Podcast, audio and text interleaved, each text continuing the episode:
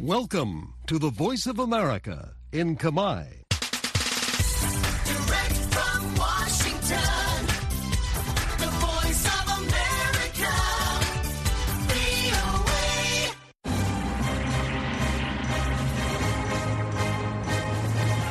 សួស្តីប្រិយមិត្តអ្នកស្ដាប់ជាទីមេត្រី នៅក្នុងកម្មវិធីផ្សាយតាមវិទ្យុរបស់ VOA នៅព្រឹកថ្ងៃពុធទី17ខែមករាឆ្នាំ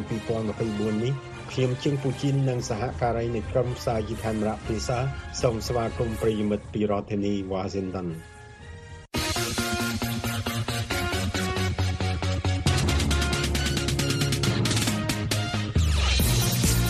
នៅក្នុងការផ្សាយរបស់ VOA នៅវេលាព្រឹកនេះយើងខ្ញុំមានសេចក្តីរាយការណ៍អំពីអ្នកបោះឆ្នោតបឋមនៃគណៈបកសាធារណរដ្ឋក្នុងរដ្ឋ Iowa និយាយថាលោកត្រាំស័ក្តិសមនឹងក្លាយជាប្រធានាធិបតីអាមេរិកជាថ្មី អង្គការ Human Rights Watch ចោទអ៊ីស្រាអែលថា បានប្រព្រឹត្តឧក្រិដ្ឋកម្មសង្គ្រាមបកសាធារណរដ្ឋនៃរដ្ឋសភាអាមេរិកចាប់ផ្ដើមនីតិវិធីចោទប្រកាន់ដកតំណែងរដ្ឋមន្ត្រីសន្តិសុខមាតុភូមិពលរដ្ឋនៅខេត្តសៀមរាបជំរុញឲ្យកាត់ជ្រឿលដី នៅតំបន់អប្សរាដល់ពួកគេគណៈរងការរដ្ឋបတ်ហើយនឹងសេចក្តីរាយការណ៍អំពីសកម្មជនគណៈបកភ្លៀងទៀន2នាក់ត្រូវចាប់ខ្លួនពាក់ព័ន្ធនឹងការចោទប្រកាន់ក្លែងបន្លំឯកសារ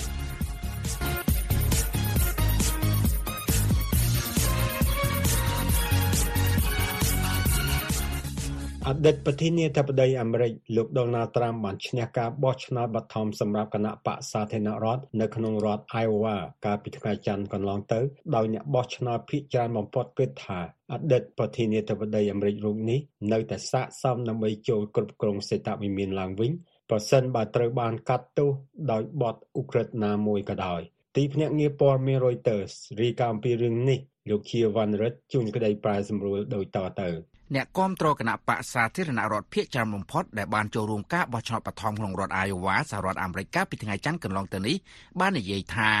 គេគិតថាលោកដូណាល់ត្រាំស័ក្តិសមនឹងឡើងកាន់តំណែងក្នុងសេដ្ឋវិមានឡើងវិញប្រសិនបើលោកត្រូវបានកាត់ទោសពីបទឧក្រិដ្ឋណាមួយក៏ដោយនេះបើតាមរដ្ឋផលស្ទង់មតិកាលពីថ្ងៃច័ន្ទកន្លងទៅនេះដែលបង្ហាញពីមូលដ្ឋានគាំទ្រខ្លាំងដែលអតីតប្រធានាធិបតីអាមេរិកលោកនេះមាននៅក្នុងគណៈបកសាធារណរដ្ឋ អ្នកបោះឆ្នោតបឋមចំនួនប្រមាណ2ភាគ3ក៏បាននិយាយផងដែរថាគេមិនជឿថាប្រធានាធិបតីបច្ចុប្បន្នមកពីគណៈបកប្រជាធិបតេយ្យលោកโจ Biden ឈ្នះការបោះឆ្នោតប្រធានាធិបតីអាមេរិកកាលពីឆ្នាំ2020ដោយសមហេតុផលនោះឡើយនេះបើយោងលើការស្ទង់មតិនេះហើយដែលត្រូវបានចេញផ្សាយដោយទីភ្នាក់ងារសារព័ត៌មាន Reuters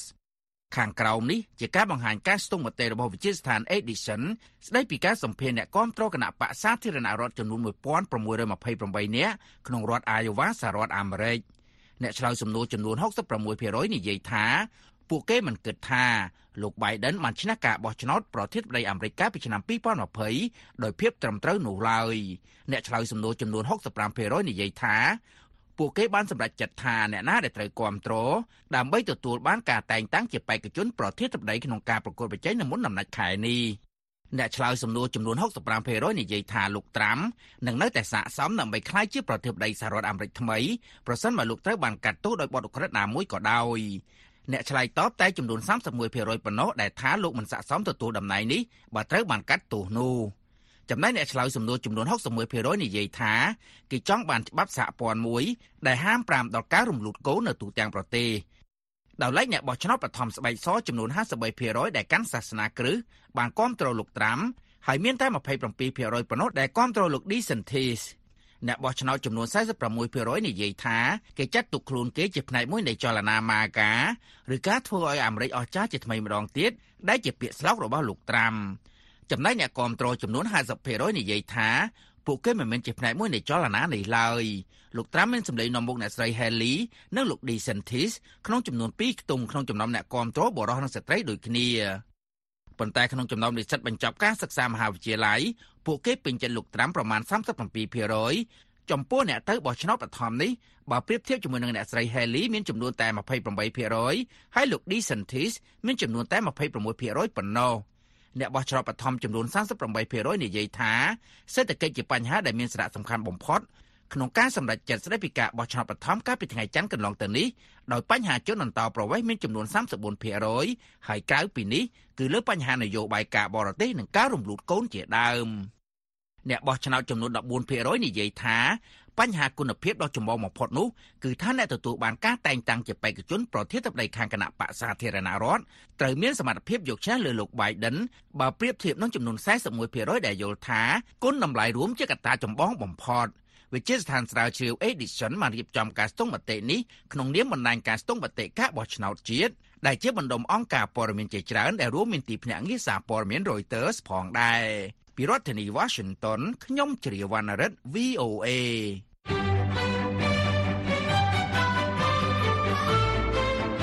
ប្រិយមិត្តជាទីមេត្រីឥឡូវនេះកម្មវិធី Hello VOA ស្ដីពីសុខភាពដែលតែងតែចាក់ផ្សាយនៅរៀងរាល់ថ្ងៃប្រហ័សសប្តាហ៍ទី3នៃខែនីមួយៗក៏មានជាវីដេអូផងដែរលោកអ្នកនាងអាចទស្សនាកម្មវិធី Hello VOA ស្ដីពីសុខភាពនេះបាន ដោយចូលទៅកាន់គេហទំព័ររបស់យើងខ្ញុំ ដែលមានអាសយដ្ឋាន khmer.voanews.com រួចចុចលើពាក្យកម្មវិធី Hello VOA នោះលោកអ្នកនឹងចូលទៅដល់ទំព័រមួយទៀតដែលមានកម្មវិធី Hello VOA សុខភាពហើយលោកអ្នកនាងអាចទស្សនាវីដេអូមួយណាក៏បាន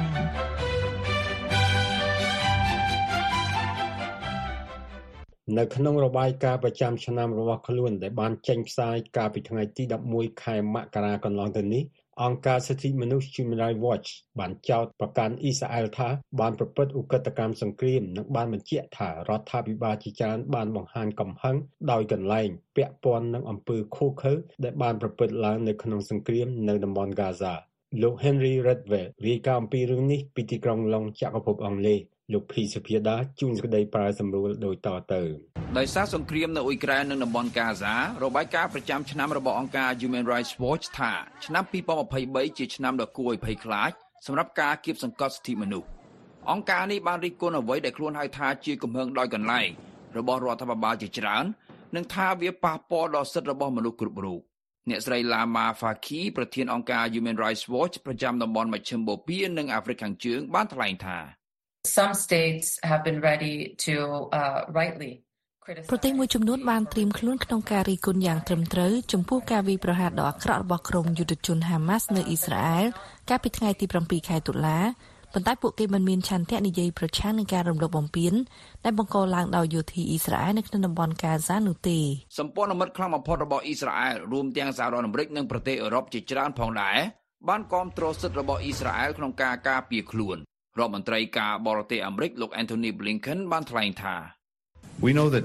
facing an enemy that embeds យើង itself ដឹង among ថា civilians ការប្រឈមនឹងសត្រូវដែលបង្កប់ខ្លួនក្នុងចំណោមជនស៊ីវិលដែលលាក់ខ្លួននិងបាញ់ប្រហារចេញពីសាលារៀនពីមន្ទីរពេទ្យគឺធ្វើឲ្យបញ្ហានេះកាន់តែលំបាកខ្លាំងក៏ប៉ុន្តែចំនួនជនស៊ីវិលស្លាប់និងរបួសប្រចាំថ្ងៃនៅតំបន់កាហ្សាជាពិសេសកុមារគឺខ្ពស់ខ្លាំងពេក អង្គការ Human Rights Watch បានចោទអ៊ីស្រាអែលថាបានប្រព្រឹត្តឧក្រិដ្ឋកម្មសង្គ្រាមប៉ុន្តែអ៊ីស្រាអែលបដិសេធអ្នកស្រី Fakis បាននិយាយថា Hamas clearly failed uh, to adhere to uh, obligations under the law on October 7th. ក្រុមហាម៉ាស់ច្បាស់ណាស់បានបរាជ័យក្នុងការប្រកាន់ភ្ជាប់នូវកាតព្វកិច្ចតាមច្បាប់កាលពីថ្ងៃទី7ខែតុលាយើងកំពុងបន្តមើលឃើញការបរាជ័យបែបនេះរបស់យោធាអ៊ីស្រាអែលដូចគ្នាយើងមើលឃើញថាគេមានចេតនាកាត់ផ្តាច់ទឹកប្រេងឥន្ធនៈនិងអគ្គិសនីនិងរដ្ឋបិទទៅលើការផ្ដល់ជំនួយមនុស្សធម៌នេះជាឧទាហរណ៍ជាក់ស្ដែងនៃការដាក់ទណ្ឌកម្មជាសមូលហភាព អង្គការ Human Rights Watch ក៏បានលើកឡើងផងដែរអំពីទុកលំបាកដែលបង្កឡើងដោយចំនួននៅស៊ូដង់និងនៅមីយ៉ាន់ម៉ាដែលនៅទីនោះរបបយោធាបន្តយុទ្ធនាការដ៏ប្រឡាយប្រឆាំងនឹងក្រុមជនជាតិភាគតិចនៅតំបន់សាហែលនៃទ្វីបអាហ្វ្រិកអង្គការ Human Rights Watch ថាក្រុមសកម្មប្រយុទ្ធនិងកងកម្លាំងប្រឆាំងភេរវកម្មប្រព្រឹត្តអំពើឃោរឃៅជាប្រចាំរបាយការណ៍អង្គការនេះបានបង្ហាញអំពីការធ្វើទុកបុកម្នេញលើស្ត្រីក្រោមការគ្រប់គ្រងរបស់ក្រុមតាលីបង់នៅអាហ្វហ្គានីស្ថាន របាយការណ៍នេះបានចោទប្រទេសមួយចំនួនដូចជាឥណ្ឌារវ៉ាន់ដានិងចិនថាបានដៅគោលដៅលើជនជាតិរបស់ខ្លួនរស់នៅក្រៅប្រទេសដែលជារឿយៗជាអ្នកនយោបាយប្រឆាំងឬក៏លើគ្រួសាររបស់ពួកគេនៅស្រុកកំណើតអង្គការនេះបានសរសើរស្ថាប័ននានាដែលគ្រប់គ្រងសិទ្ធិមនុស្សដូចជាតុលាការអ ுக ្រិតកម្មអន្តរជាតិ ICC ដែលបានចេញដីកាចាប់ខ្លួនប្រធានាធិបតីរុស្ស៊ីលោក Vladimir Putin ពាក់ព័ន្ធនឹងការចោទប្រកាន់ថារដ្ឋាភិបាលរុស្ស៊ីបានបញ្ជូនកុមារអ៊ុយក្រែនដោយបង្ខំទៅរុស្ស៊ី អង្គការនេះក៏បានលើកឡើងអំពីសេចក្តីសម្រេចឆ្នាំមុនរបស់តុលាការកំពូលប្រេស៊ីលដែលផ្ដល់សិទ្ធិដល់ជនជាតិដើមភាគតិចក្នុងការកាន់កាប់ទឹកដីប្រពៃណីរបស់ខ្លួនផងដែរពីរដ្ឋធានី Washington ខ្ញុំភីសុភាដា VOA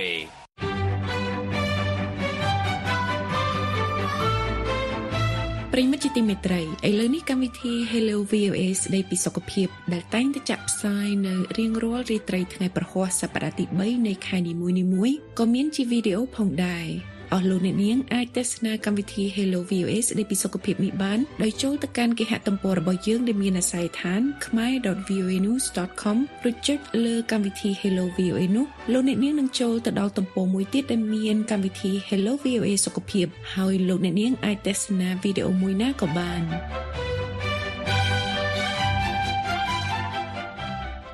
កាលពីថ្ងៃទី10ខែមករាកន្លងទៅនេះ សមាជិករដ្ឋសភាអាមេរិកខាងគណៈបកសាធារណរដ្ឋបានចាប់ផ្ដើមនីតិវិធីផ្លូវការនៃការចោទប្រកាន់ដើម្បីដកតំណែងរដ្ឋមន្ត្រីក្រសួងសន្តិសុខមាតុភូមិនៃរដ្ឋបាលរបស់លោកប្រធានាធិបតី Joe Biden វិធានការមិនធម្មតានេះបានធ្វើឡើងស្របពេលដែលក្រុមសមាជិកព្រឹទ្ធសភាខាងគណៈបកទាំងពីរកំពុងចរចាគ្នាអំពីកិច្ចព្រមព្រៀងដ៏ធំមួយដែលនឹងកែប្រែច្បាប់បន្តប្រវេសន៍ជាថ្នូរនឹងការទទួលបានការបោះឆ្នោតគ្រប់គ្រងដើម្បីអនុញ្ញាតឲ្យមានការផ្ដល់ជំនួយបន្ថែមទៀតទៅកាន់ប្រទេសអ៊ុយក្រែននិងអ៊ីស្រាអែលអ្នកស្រី Catherine Gibson អ្នកឆ្លើយឆ្លងព័ត៌មានរបស់ VOA ប្រចាំសភារាយការណ៍អំពីរឿងនេះពីរដ្ឋធានី Washington លោកភីសុភាដាជួនក្តីប្រាយសម្រួលដោយតទៅគណៈការស៊ើបអង្កេតដើម្បីចាប់ប្រកាន់ដកតំណែងប្រធានាធិបតីអាមេរិកលោកโจ Biden កំពុងបន្ត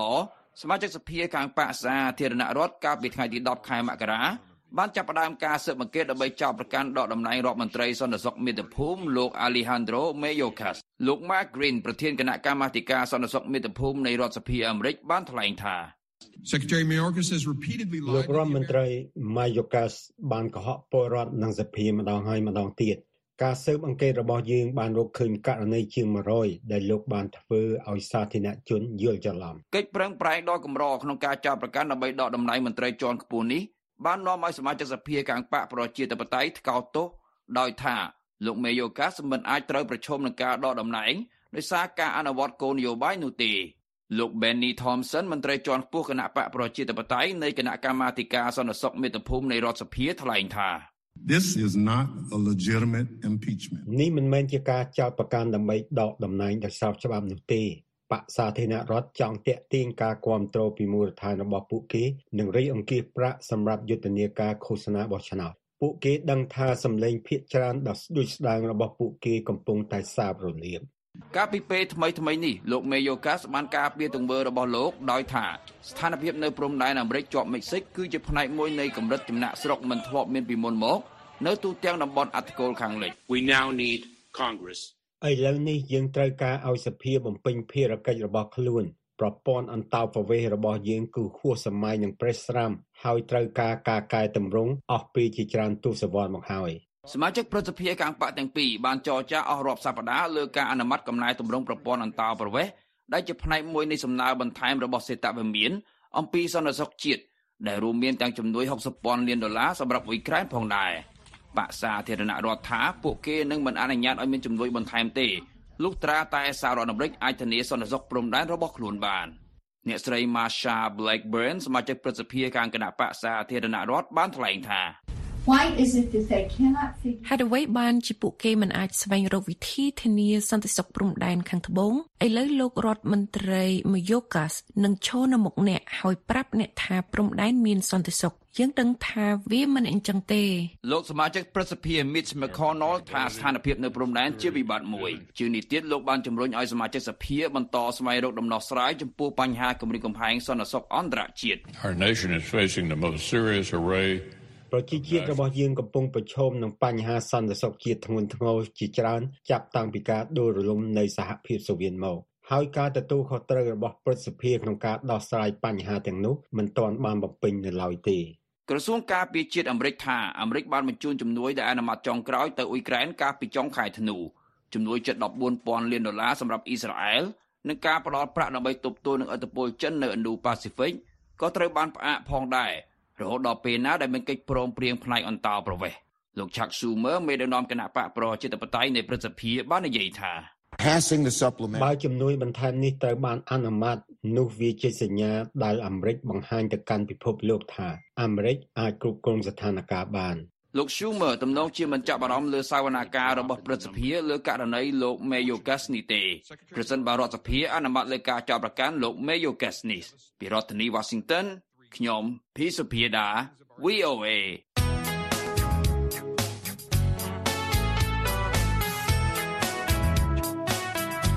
សួស្តីអស់លោកអ្នកនាងជាទីមេត្រី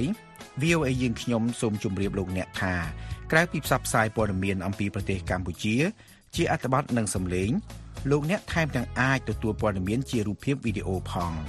សូមលោកអ្នកចូលទៅកាន់ youtube.com/voa khmer service ដើម្បីបើកមើលព័ត៌មានជាវីដេអូថ្មីៗដែលរួមមានទាំងបទសម្ភាសន៍បទយកការនិងព័ត៌មានផ្សេងៗទាក់ទងនឹងប្រទេសកម្ពុជា និងពលរដ្ឋអាមេរិកដើមកំណើតខ្មែរជាថ្មីម្ដងទៀតអាស័យដ្ឋាននោះគឺ youtube.com/voa khmer service សូមអរគុណ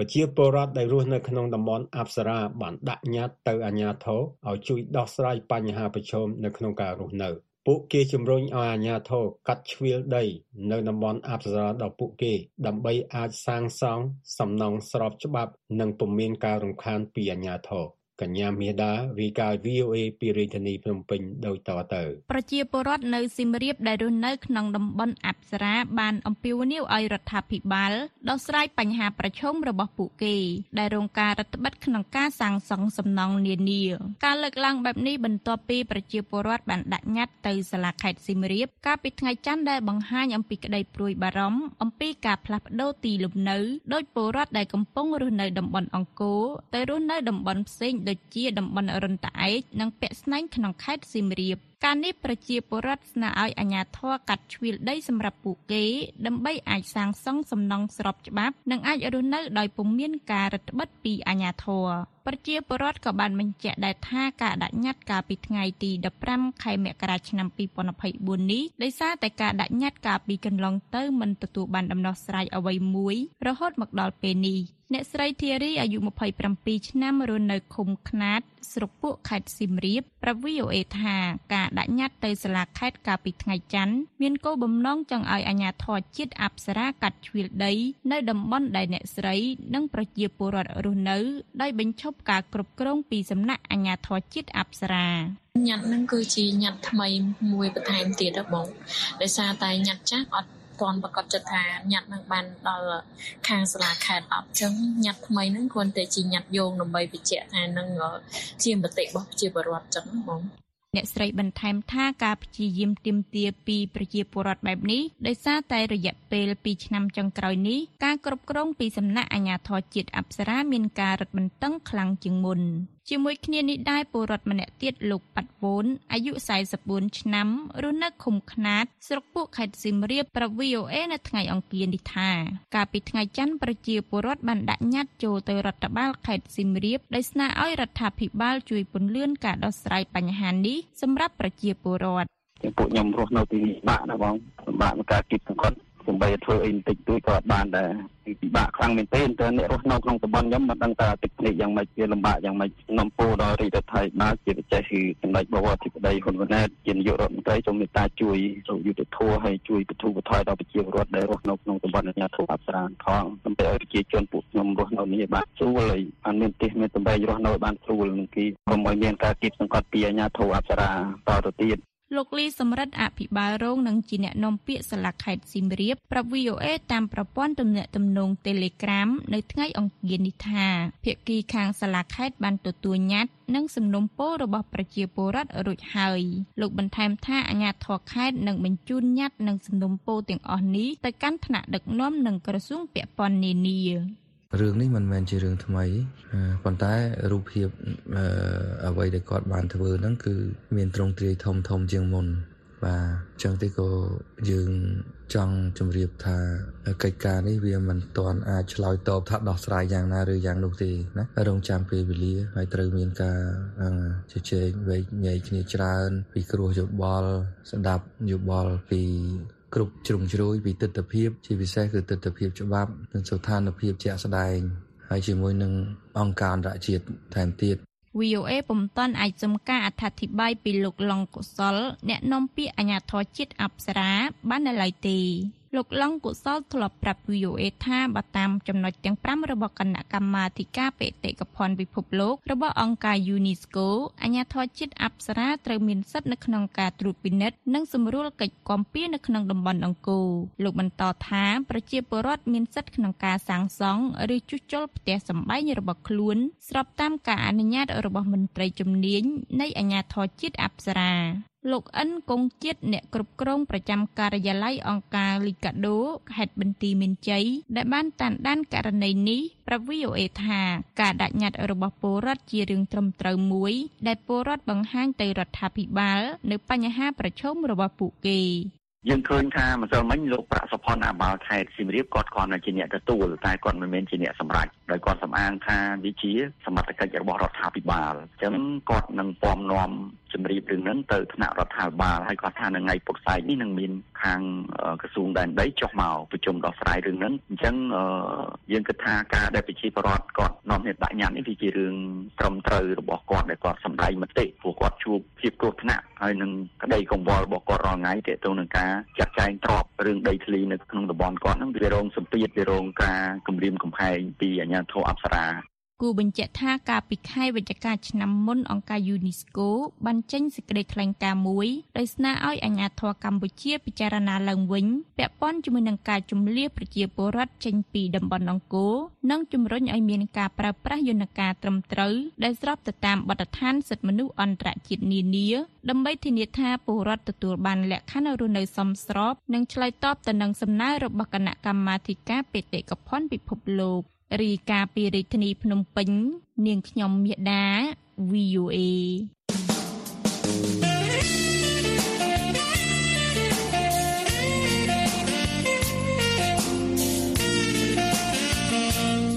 អស់លោកអ្នកនាងកំពុងតែស្ដាប់ការផ្សាយបន្តផ្ទាល់របស់ VOA ពីរដ្ឋធានី Washington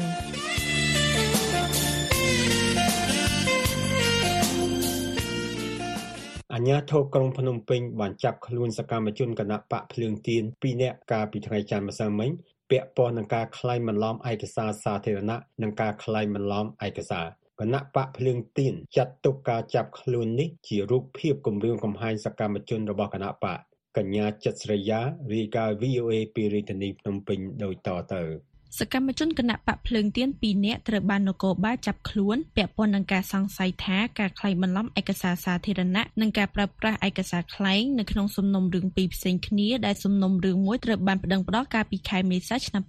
2022សមត្ថកិច្ចរាជធានីភ្នំពេញបានបញ្ជូនពួកគេទៅតុលាការនៅថ្ងៃអង្គារនេះដើម្បីបន្តនីតិវិធីនេះបើតាមអាជ្ញាធរក្រមគ្រួសារនិងគណៈបកភ្លើងទៀន គណៈបកភ្លឹងទៀនចាត់ទុកការចាប់ខ្លួននេះជារូបភាពគំរាមកំហែងដើម្បីបំបាក់ស្មារតីប្រជាពលរដ្ឋខ្មែរមិនឲ្យចូលរួមសកម្មភាពនយោបាយជាមួយគណៈបកប្រឆាំងលោកខឹមច័ន្ទវណ្ណៈប្រធានស្ដីទីគណៈកម្មាធិការប្រតិបត្តិគណៈបកភ្លើងទៀនដែលត្រូវបានអាជ្ញាធរប្រមាណ20នាក់ចាប់ខ្លួននៅភូមិពប្រកខាងត្បូងសង្កាត់កាកាបទី1ខណ្ឌពោធិ៍សែនជ័យរាជធានីភ្នំពេញវេលាម៉ោងជាង3រសៀលនៅថ្ងៃទី15ខែមករាឆ្នាំ2024ដោយមិនបង្ហាញដីកា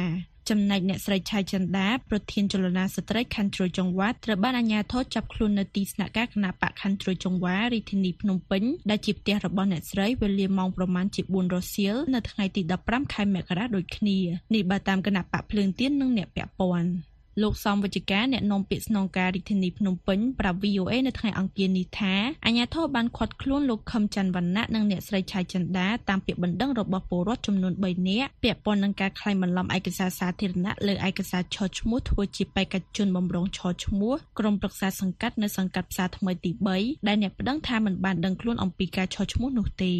បាទពីម្សិលមិញហ្នឹងយើងមានការខាត់ខ្លួនពួកគាត់ទាំងពីរនាក់ជូនទៅតុលាការអនុវត្តតាមវិការបញ្ជាឲ្យចូលខ្លួននិងមកគេបញ្ជាឲ្យបង្គាប់ឲ្យចាប់ខ្លួនណាតែពិតចំណេះខ្លួនគេអត់ដឹងគេមិនមាន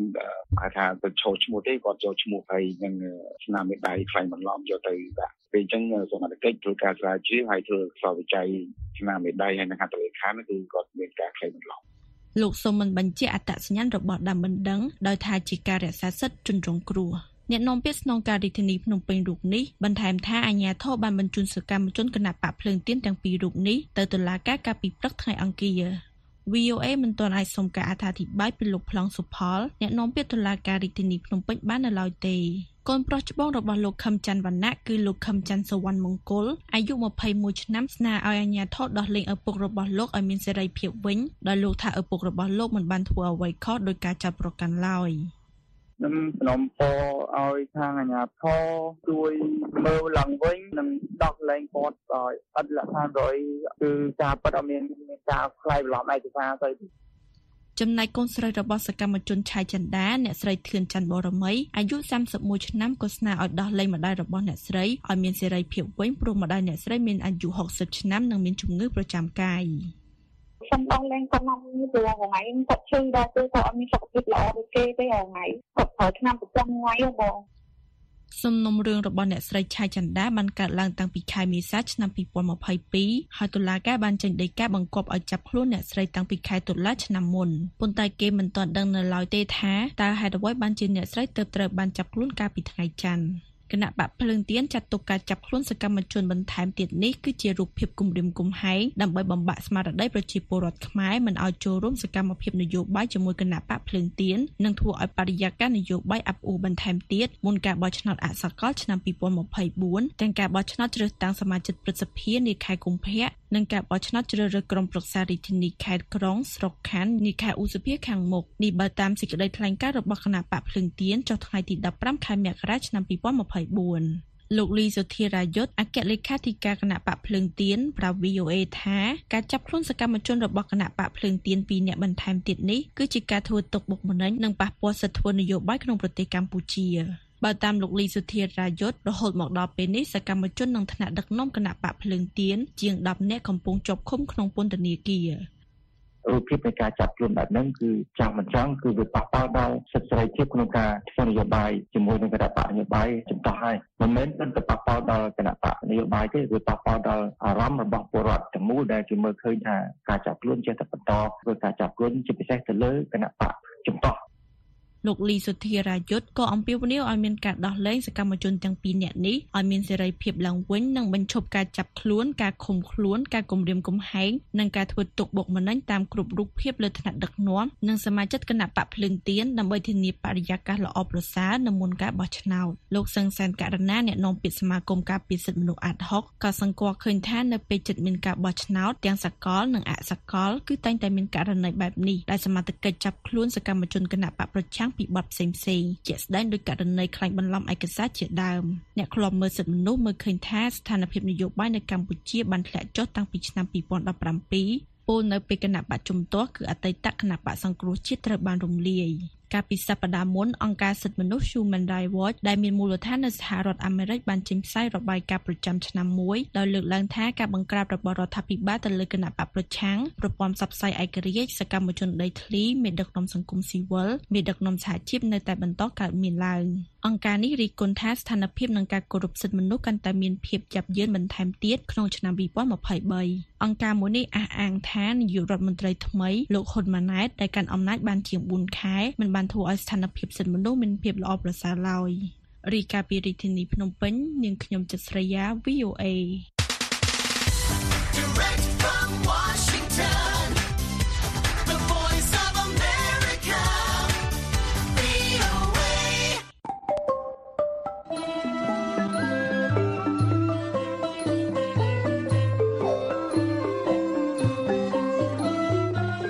កម្មវិធីផ្សាយរបស់ VOA នៅព្រឹកនេះចប់តែត្រឹមនេះសូមអរលោកអ្នករងចាំស្ដាប់សេចក្តីរាយការណ៍ព័ត៌មានជាតិនិងអន្តរជាតិរបស់ VOA នៅក្នុងការផ្សាយបន្តផ្ទាល់របស់យើងខ្ញុំនៅរាត្រីនេះទៀតពីម៉ោង8:30នាទីដល់ម៉ោង9:30នាទី តាមរលកវិទ្យុ 25m ត្រូវនឹងកម្រិត11695និង1575 kHz ឬតាមប្រព័ន្ធអ៊ីនធឺណិតដែលមានអាសយដ្ឋានខ្មែរ .voenews.com សូមអរលោកអ្នកបានប្រកបដោយសេចក្តីសុខនិងសុភមង្គលគ្រប់ប្រការអារុនសួស្តី